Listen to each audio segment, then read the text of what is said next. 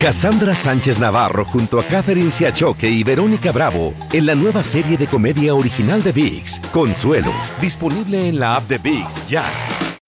When you need mealtime inspiration, it's worth shopping Kroger, where you'll find over 30,000 mouthwatering choices that excite your inner foodie. And no matter what tasty choice you make, you'll enjoy our everyday low prices, plus extra ways to save, like digital coupons worth over $600 each week. You can also save up to $1 off per gallon at the pump with fuel points. More savings and more inspiring flavors make shopping Kroger worth it every time. Kroger, fresh for everyone. Fuel restrictions apply. When you drive a vehicle so reliable it's backed by a 10 year, 100,000 mile limited warranty, you stop thinking about what you can't do and start doing what you never thought possible. Visit your local Kia dealer today to see what you're capable of in a vehicle that inspires confidence around every corner. Kia, movement that inspires. Call 800 333 4KIA for details. Always drive safely. Limited inventory available. Warranties include 10 year 100,000 mile powertrain and 5 year 60,000 mile basic. Warranties are limited. See retailer for details. Advertencia. Este programa contiene casos de crimen, apariciones, misterio, conspiración y violencia. El contenido de estas piezas puede ser sensible para algunos miembros del público. Aconsejamos discreción.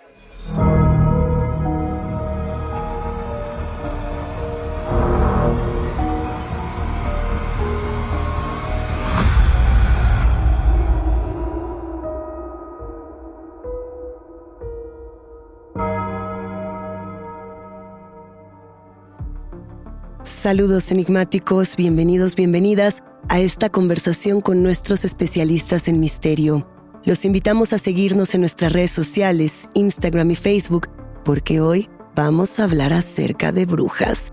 Y nos acompaña Amaranta Monterrubio, editora, escritora además y directora de este proyecto, una revista llamada Gata Negra. Recuerden que pueden escucharnos a través de la app de Euforia o donde sea que escuchen sus podcasts y no, no se olviden de suscribirse o de seguir el show para que no se pierdan ni un momento de Enigmas sin resolver. Entre 80.000 y 100.000 personas en el mundo fueron llevadas a juicio por brujería enigmáticos. Y de todas esas personas, el 80% eran mujeres. En tiempos medievales, en estos tiempos donde había muchas distinciones y muchos códigos de la moral, se decía, por ejemplo, que las brujas volaban porque al no tener alma no tenían peso. Y no tienen idea de la innumerable cantidad de mujeres que tuvieron que atravesar las pruebas más agresivas para probar que pesaban más que el aire, que tenían alma, que eran puras. En el pasado, se quemaba viva a la bruja, se quemaban a las brujas. Ahora, la imagen de la bruja es algo que significa muchas cosas positivas. Es inclusive una imagen aspiracional por las mujeres más jóvenes. Hoy en día, todas queremos ser brujas. Pero ¿cómo ocurrió este cambio? En este episodio de Enigmas sin resolver, ya les estábamos anticipando, vamos a conversar con Amaranta Monterrubio, escritora y editora de este proyecto, la revista Gata Negra. Amaranta, ¿cómo estás? Bienvenida. Muy bien, Luisa. Contentísima de estar acá contigo. Es muy emocionante que podamos tener esta charla. Eres una gran experta en todos estos temas oscuros y además eres una mujer que se ha encargado de redignificar la figura de las brujas en el mundo. Antes de entrar al tema como tal, ¿qué te parece si ponemos los conceptos sobre la mesa como son? ¿Qué es una bruja? ¿Qué es la magia, Amaranta? Mira, a mí me gusta mucho definir a la bruja. Bueno, primero la bruja es la que hace magia pero me gusta mucho definirla como que es un latido en la conciencia. Eh, Carl Jung ya lo hablaba, él utilizaba una figura que se llaman arquetipos, y él tenía el arquetipo de la sombra, el arquetipo de la madre, del padre, etc. Y yo creo que un arquetipo que podríamos añadir es el de la bruja. Y él mencionaba que los arquetipos son como una especie de vasijas que existen en nuestra mente y que se van llenando a fuerza de nuestras experiencias con el exterior y con las interacciones familiares, con los conceptos que vamos adquiriendo a lo largo de nuestra vida, y entonces se forman ideas muy específicas. Todos tenemos la idea de lo que es una madre, de lo que es un padre, de lo que es un amigo, de lo que es la sombra, y yo creo que todos, cada cultura, cada época, cada pueblo tiene la idea de lo que es una bruja. Y en realidad decir bruja es un poco como decir planta, porque hay muchísimas especies de todas las formas, de todos los colores. Con todas las funciones. Hay, existen las que curan, las que se alimentan de los animales, existen las que se expanden, las que se constriñen, las que crecen por debajo de la tierra, las que crecen hacia arriba. Es muy variada la, la forma de la bruja. La forma de la bruja es muy variada. Lo, lo, habríamos comentado en alguna ocasión. Las brujas blancas, las brujas oscuras, las brujas que vienen de la cultura pop, las que vienen de los tiempos inmemoriales. Eh, ¿Es un arquetipo negativo? Te lo pregunto, Amaranta, pensando en, en toda la visión que se tuvo desde el Maleus Maleficarum de las brujas, de lo que tenía que ser una bruja como tal, una, una mujer que transgredía, que se metía en terrenos peligrosos. Yo creo que ha ido evolucionando a lo largo del tiempo. Porque igual recordemos que las brujas no solo existían cuando las empezaron a sacrificar en la Edad Media, ya existían mucho antes. Por ejemplo, hay varias culturas que tienen como origen, o sea, como mito fundacional a una bruja. Por ejemplo, Japón tiene a Materasu, en México tenemos a Coatlicue, este, los sumerios tenían a Inanna, y todas estas figuras que eran deidades ya eran brujas, porque podían hacer magia, podían eh, hacer que hubiera cosecha, que hubiera sequía, es decir, ya existía la bruja desde antes. Después, yo creo que en la Edad Media, cuando por fin empezaron a construirse las catedrales y cuando ya hubo presupuesto para que la religión hegemónica de ese momento creciera, me parece que quisieron curarse en salud. Es decir, eh, revisaron sus propios mitos y se dieron cuenta de que la fuente de la liberación siempre eran las mujeres. Entonces estaba Lilith, que fue la que no quiso someterse a Adán. La, la primera demonia o la primera bruja, o ambas. Yo creo que es la primera bruja, porque además muy seguido se, se, menciona como la madre de los demonios, nunca se dice a ella misma que es una demonia. Además, también en la propia Biblia está Eva, que fue la primera en probar la manzana, que lo sacó del, del paraíso. Entonces, creo que también cuando ellos revisaron sus propios mitos fue que, como te decía, se dieron cuenta de que las mujeres eran la fuente de la liberación, entonces ellas eran las brujas. Y cómo iban a tener pueblos completos queriendo liberarse o queriendo transgredir las reglas que les había impuesto Dios porque también recordemos que al final del Apocalipsis eh, hay una mujer que está pariendo en el cielo y está gritando con toda su fuerza. Y entonces al final, cuando por fin ya eh, ocurre como el punto, punto final, final del Apocalipsis, esa mujer se refugia aquí en la tierra. Entonces había que eliminar todas esas puertas que podrían conducir a la rebeldía de los pueblos, ¿no? Y que podrían provocar que, que, quizá esa religión hegemónica ya no ganara tantos seguidores o tanta riqueza. Tú, dentro de todas estas historias, dentro de toda esta tradición, con todo este bagaje que tienes, Amaranta, ¿te consideras una bruja? Sí. ¿Por qué? Porque no solo es una cosa que yo me haya nombrado a mí misma, sino que llegó a mí. En primera llegó en un sueño. Yo era niña y, la verdad tuve una infancia un poco triste porque pues mis padres trabajaban y yo no tenía muchos amigos, entonces estaba constantemente en mi casa. ¿no? Entonces me la pasaba triste la mayor parte del tiempo, pero una vez eh, estaba en mi cuarto y me quedé dormida como con los ojos abiertos, entonces aunque estaba soñando, veía la ventana y la luz que entraba de la ventana.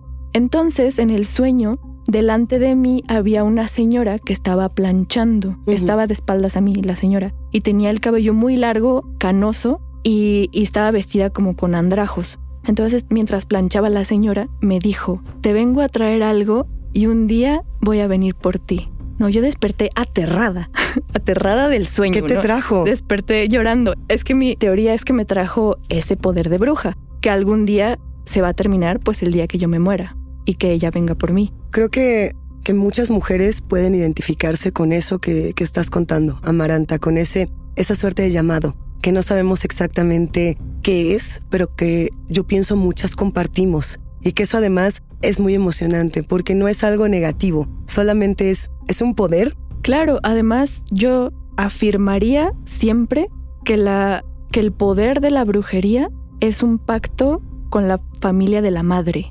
Porque a veces se dice mucho en la cultura popular que, que hay que firmar el libro del diablo, ¿no? Sí. Y de este, de este dios o de esta entidad, como queramos llamarle. Pero yo creo que el libro que firmamos es el libro de nuestras ancestras y trae su luz y su oscuridad con ello. Pienso en lo que significaba esto que nos estás diciendo, Amaranta, hace unos 100 años y lo que significa ahora. Ahora podemos hablar de estas cosas con mucha confianza, con mucha naturalidad.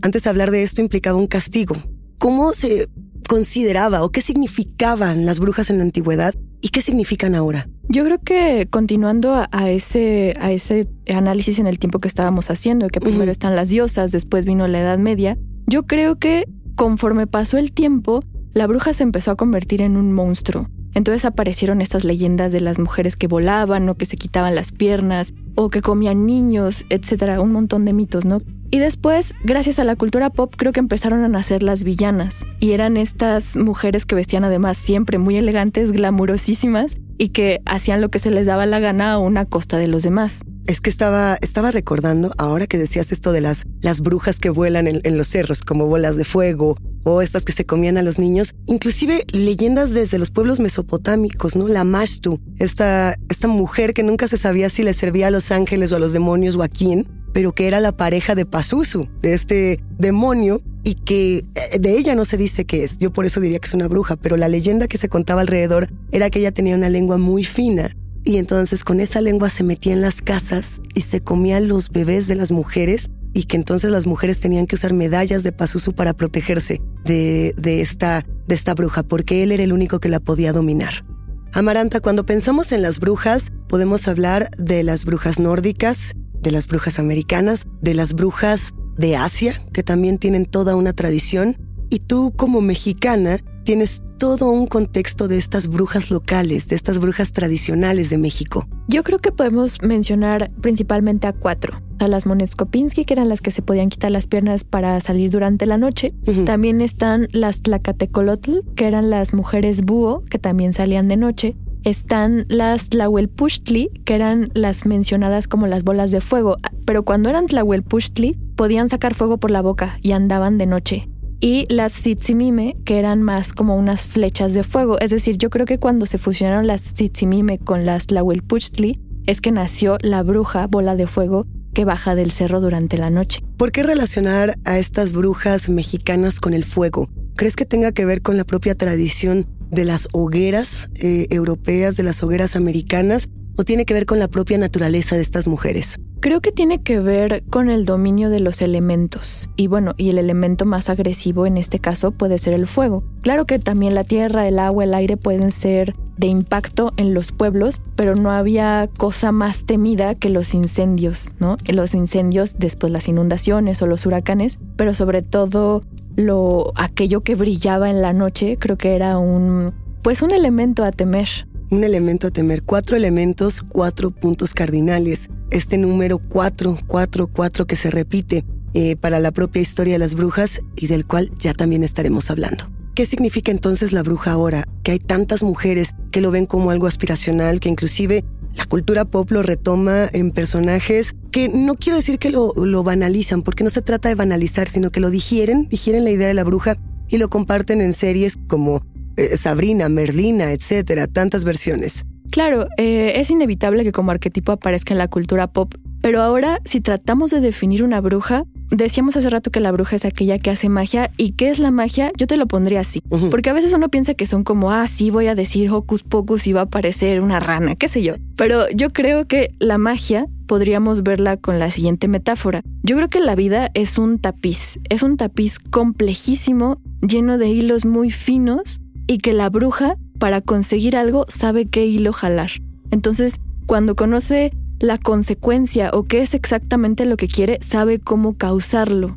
Y puede hacerlo de distintas formas, ¿no? Con su comportamiento, con su forma de hablar. Sí, claro, haciendo rituales, haciendo alguna pócima o alguna curación, pero no es solo eso, es saber qué quieres y saber cómo obtenerlo. Pero también creo que hay que ser muy cuidadosas. La bruja, pues claro que es un camino espiritual, y en ese camino espiritual hay que conocer nuestra propia sombra, y de esa forma cuidar a los demás de nosotras mismas. No se trata solo de hacer nuestra voluntad y ya, sino también estar conscientes que al jalar un hilo de ese tapiz, van a venir otros con él. Históricamente, la figura de la bruja ha pasado por una serie de castigos y una serie de pruebas muy fuertes. Cuando mencionábamos al Maleus Maleficarum, nos quedábamos pensando en toda la bibliografía, todos los libros, todas las pruebas, todo lo que se creó para determinar qué si era una bruja, qué no era, cómo se movía. Eh, cuéntanos también esta otra parte, las pruebas, todo lo que pasaba en estos tiempos medievales y para adelante.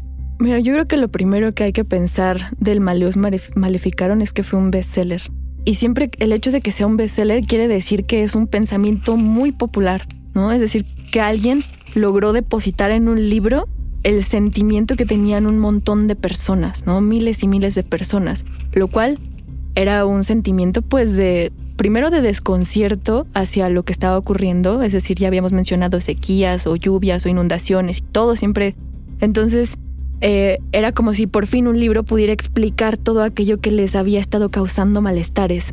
Y claro, ese libro está lleno de unas cosas que la verdad creo que son delirantes, es decir, podría determinar una bruja, creo que la, más popular es, si, si cae al agua y se hunde, es una bruja.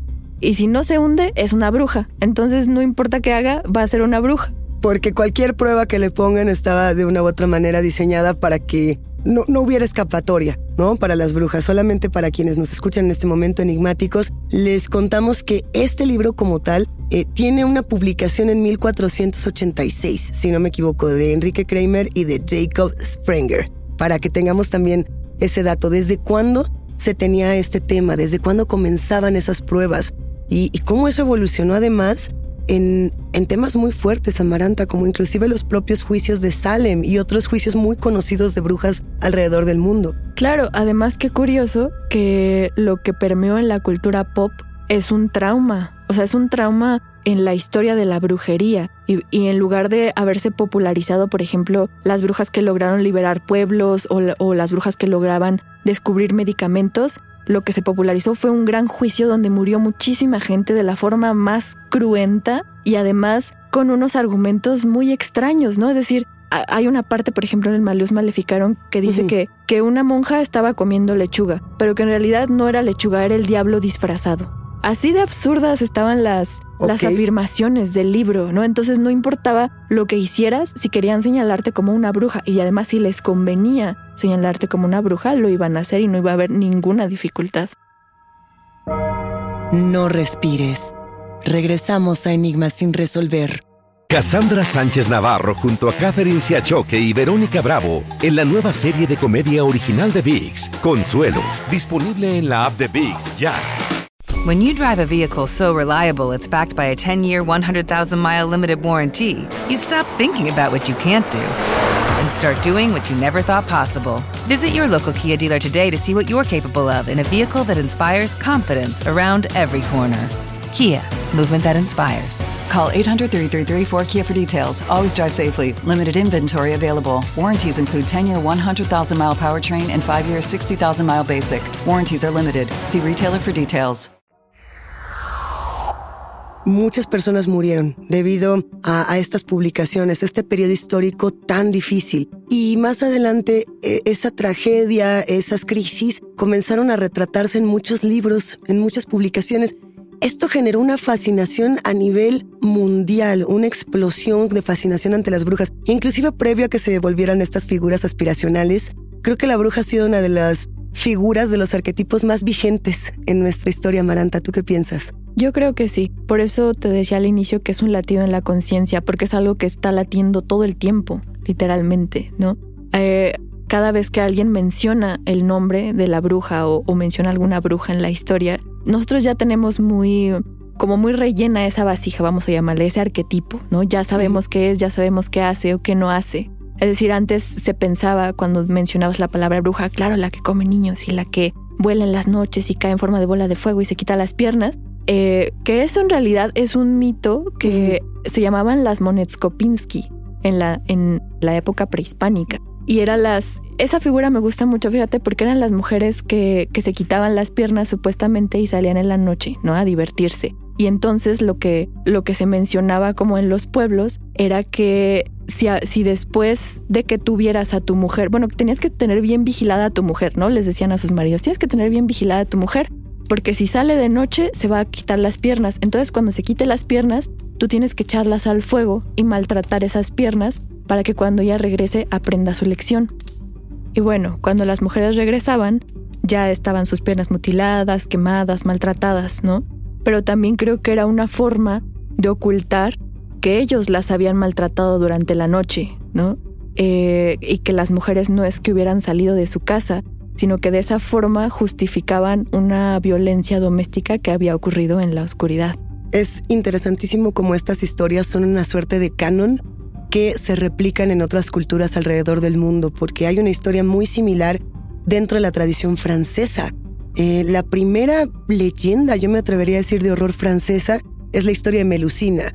A Melusina la consideraban un hada, pero no era un hada, era una suerte de bruja, ¿no? Esta mujer que, tiene un matrimonio con un hombre de la realeza francesa y que se dice que ella se quita las piernas porque cada sábado, en lugar de tener piernas, tiene dos colas de serpiente. Y ella con esas colas vuela, es una especie de mujer dragón bruja que lo que hace es darle buena fortuna al pueblo en el que vive, pero en el momento en el que la vean siendo esta, esta criatura, eh, pues acabará con la fortuna de todos. Hay quienes decían, no, es que no es una bruja, es una criatura, no, es que no es una criatura, es un hada, no, es que no es un hada, en realidad es una bruja. Ha habido muchas interpretaciones, pero tantas interpretaciones como representaciones en los símbolos de la modernidad.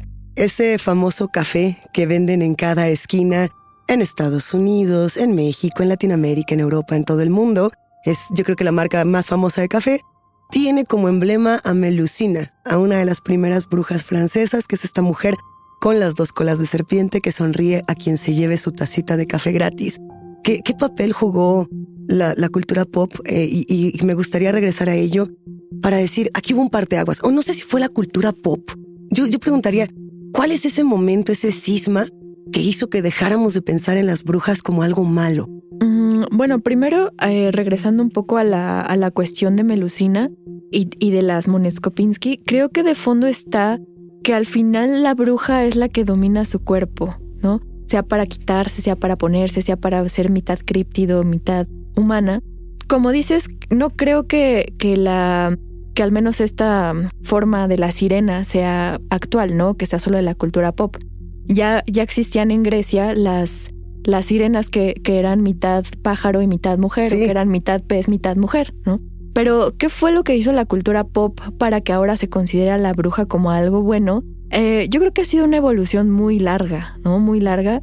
Y que han ayudado mucho las manifestaciones en el cine y en la literatura. Y entonces, ahora, en lugar de ver lo horrible que es una bruja, pues conoces la historia desde la voz de la bruja o, cómo la brujería o la magia no solamente tratan como de ejercer un mal hacia otro o de solucionar cosas, sino que también puede ser una aventura. Y ahí tenemos un montón de literatura y de cine. Y es que creo que al final es eso, que la práctica de la magia no es algo que todo el tiempo es solemne o que todo el tiempo es oscuro. De hecho, tengo una anécdota que no sé si te puedo... Ok. Claro. Ah, esta, esta historia es del momento en el que yo confirmé que era una bruja. Está, está chistosa. Mira, yo antes trabajaba en una cafetería. A mí me encantaba ese trabajo. Yo creo que hacer café es mi misión en la vida y eventualmente regresaré a hacer eso. Entonces, allá dentro de la cafetería, este, había una máquina de esos raspados que son muy populares que venden en los cines. Pero bueno, yo aborrecía esa máquina, la odiaba porque hacía demasiado ruido. Entonces, todos los días yo llegaba a mi casa con un zumbido en los oídos y la, y la odiaba y le decía al que era mi jefe, por favor ya lleves esa máquina, así se lo suplico, por favor, ya mis oídos ya no soportan un día más. Y él me decía que no y que no y que no. Y yo una vez este, me estaba bañando y pensé, un momento, ¿por qué no descompongo la máquina? Pero, ¿qué tendría que hacer para que nadie se dé cuenta de que la descompuse yo? Y, le estuve dando vueltas un rato y dije, pues soy una bruja. Claro que lo voy a poder hacer sin tocar la máquina.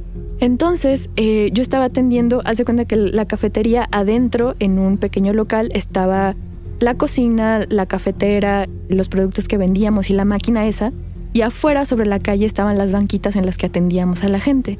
Entonces, yo ya iba muy decidida a descomponer ese día la máquina. Entonces llego, encienden la máquina otra vez, ensordecedor el ruido, pero yo dije, hoy la descompongo.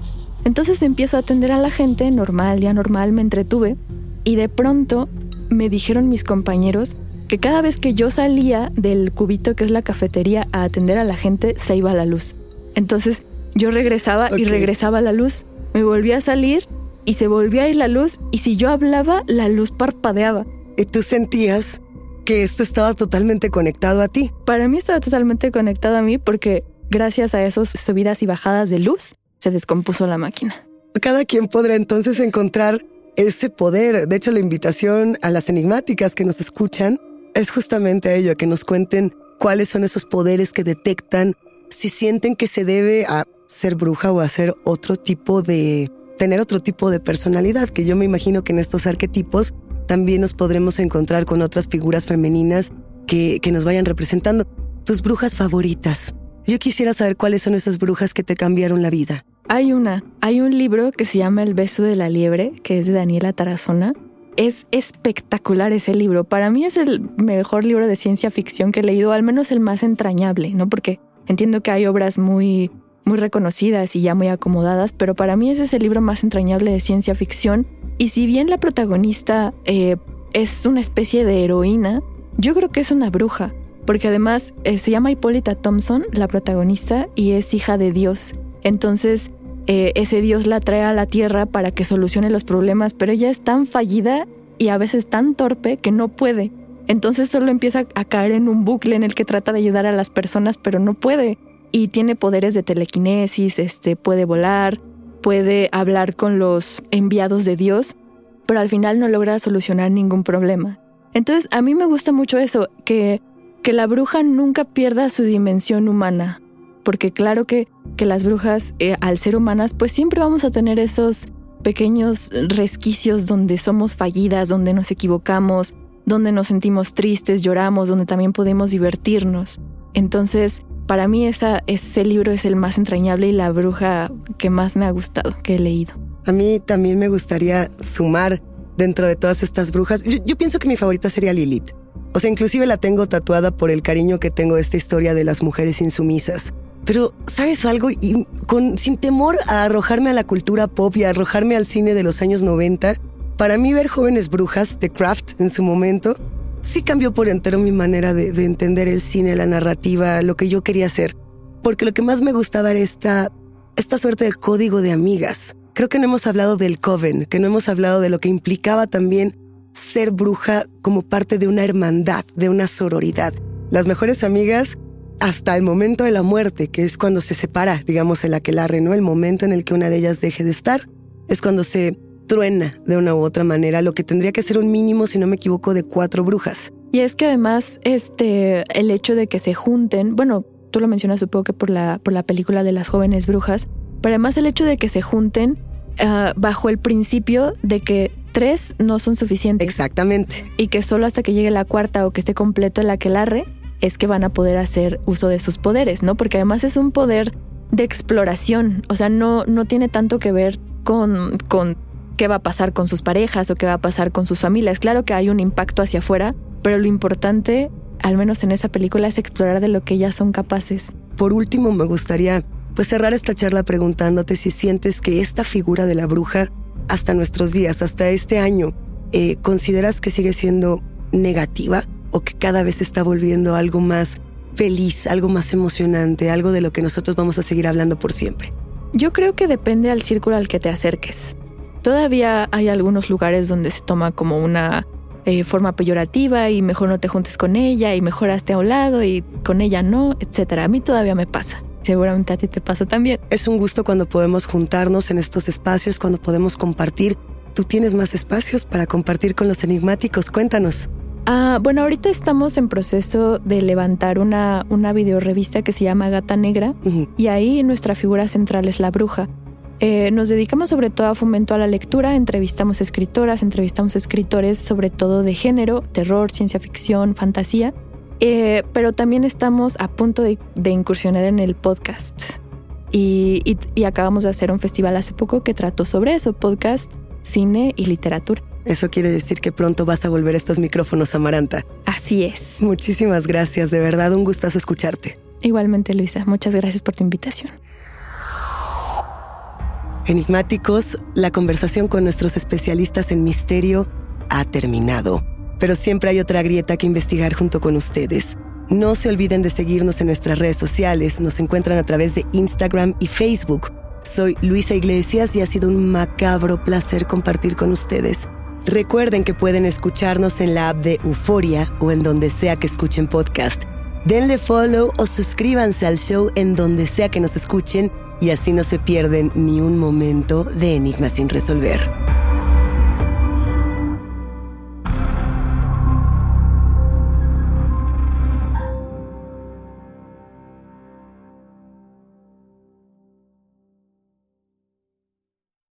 Cassandra Sánchez Navarro junto a Catherine Siachoque y Verónica Bravo en la nueva serie de comedia original de VIX, Consuelo, disponible en la app de VIX ya.